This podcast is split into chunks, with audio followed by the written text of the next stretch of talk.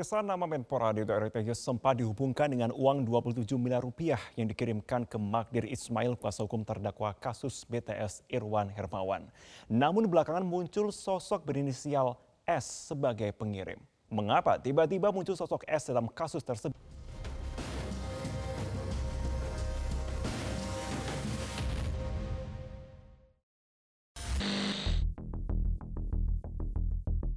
Inilah momen ketika Magdir Ismail, kuasa hukum terdakwa kasus BTS Irwan Hermawan, membawa setumpuk uang tunai pecahan 100 dolar Amerika Serikat ke Kejaksaan Agung, Kamis, sekitar pukul 10 pagi waktu Indonesia Barat. Uang tunai yang dibawa sebanyak 1,8 juta dolar Amerika atau setara 27 miliar rupiah.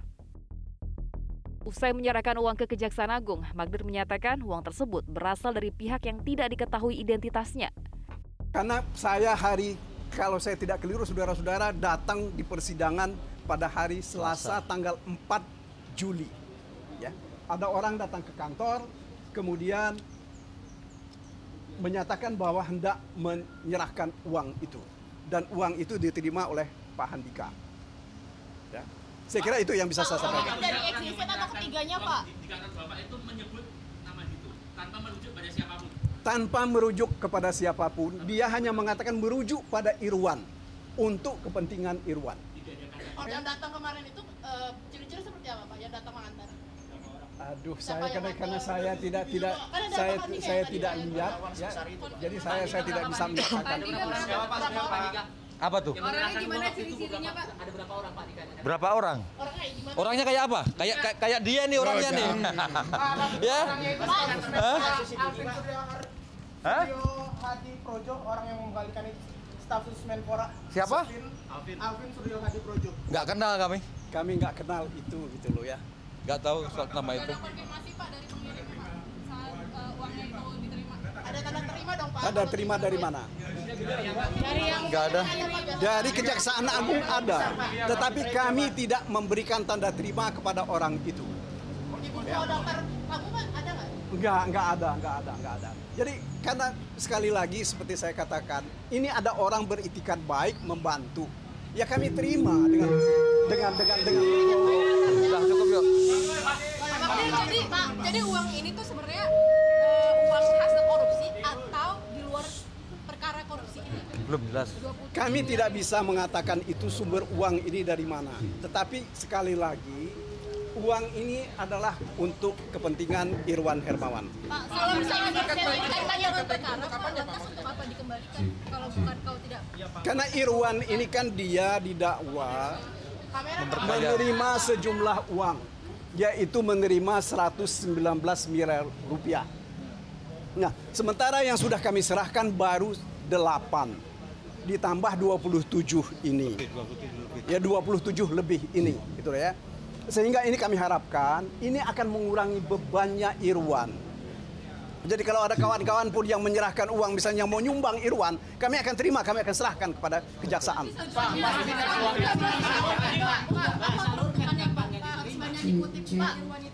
Ya.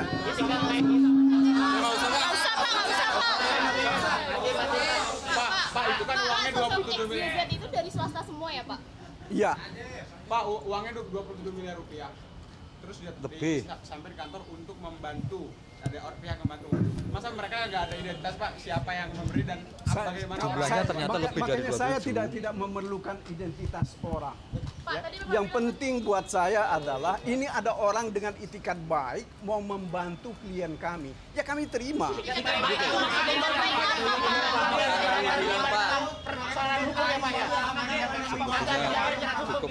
Saya saya kira cukup ya Pernyataan Magdir Ismail ini oleh pakar hukum TPPU, Yenti Ganarsi, sebagai hal yang aneh dan menunjukkan ada indikasi tindak pidana pencucian uang atau TPPU. Jadi angka 27M itu kan sesuai dengan yang disampaikan terdakwa di pengadilan bahwa ada aliran dari BTS itu yang mengalir kepada yang disebut Dito gitu kan ya.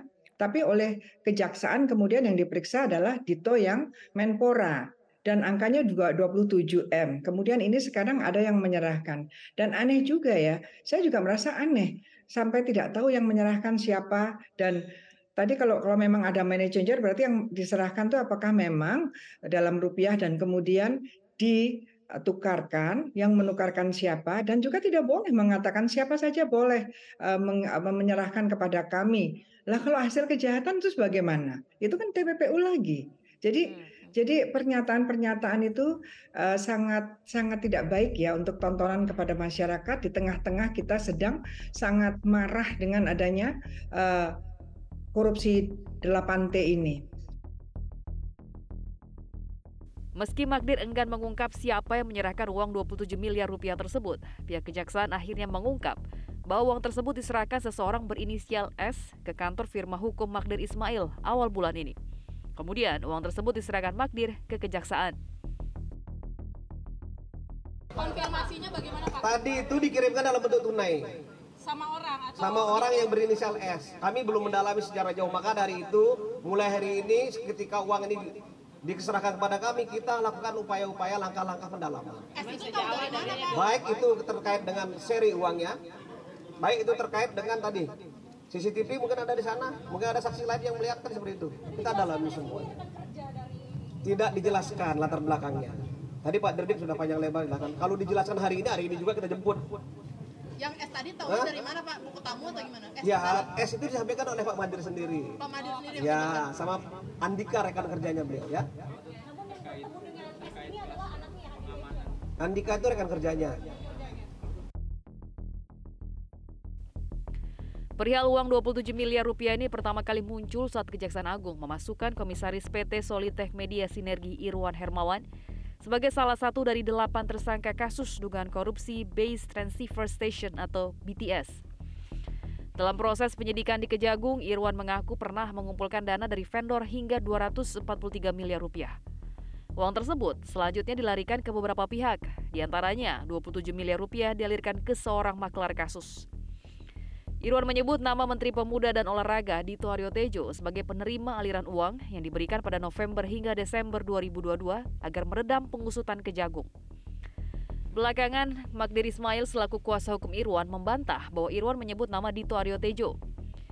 Dengan munculnya sosok baru berinisial S dalam perkara pengembalian uang 27 miliar, maka Kejaksaan Agung harus mengejar siapa sosok S tersebut.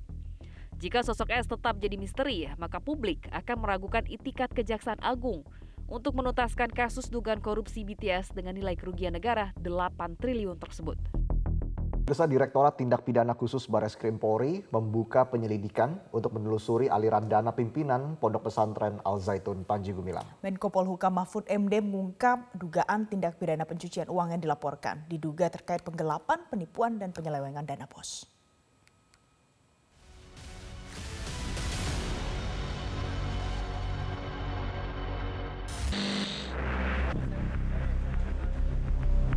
Proses hukum terhadap pimpinan Pondok Pesantren Al Zaitun Panji Gumilang memasuki babak baru.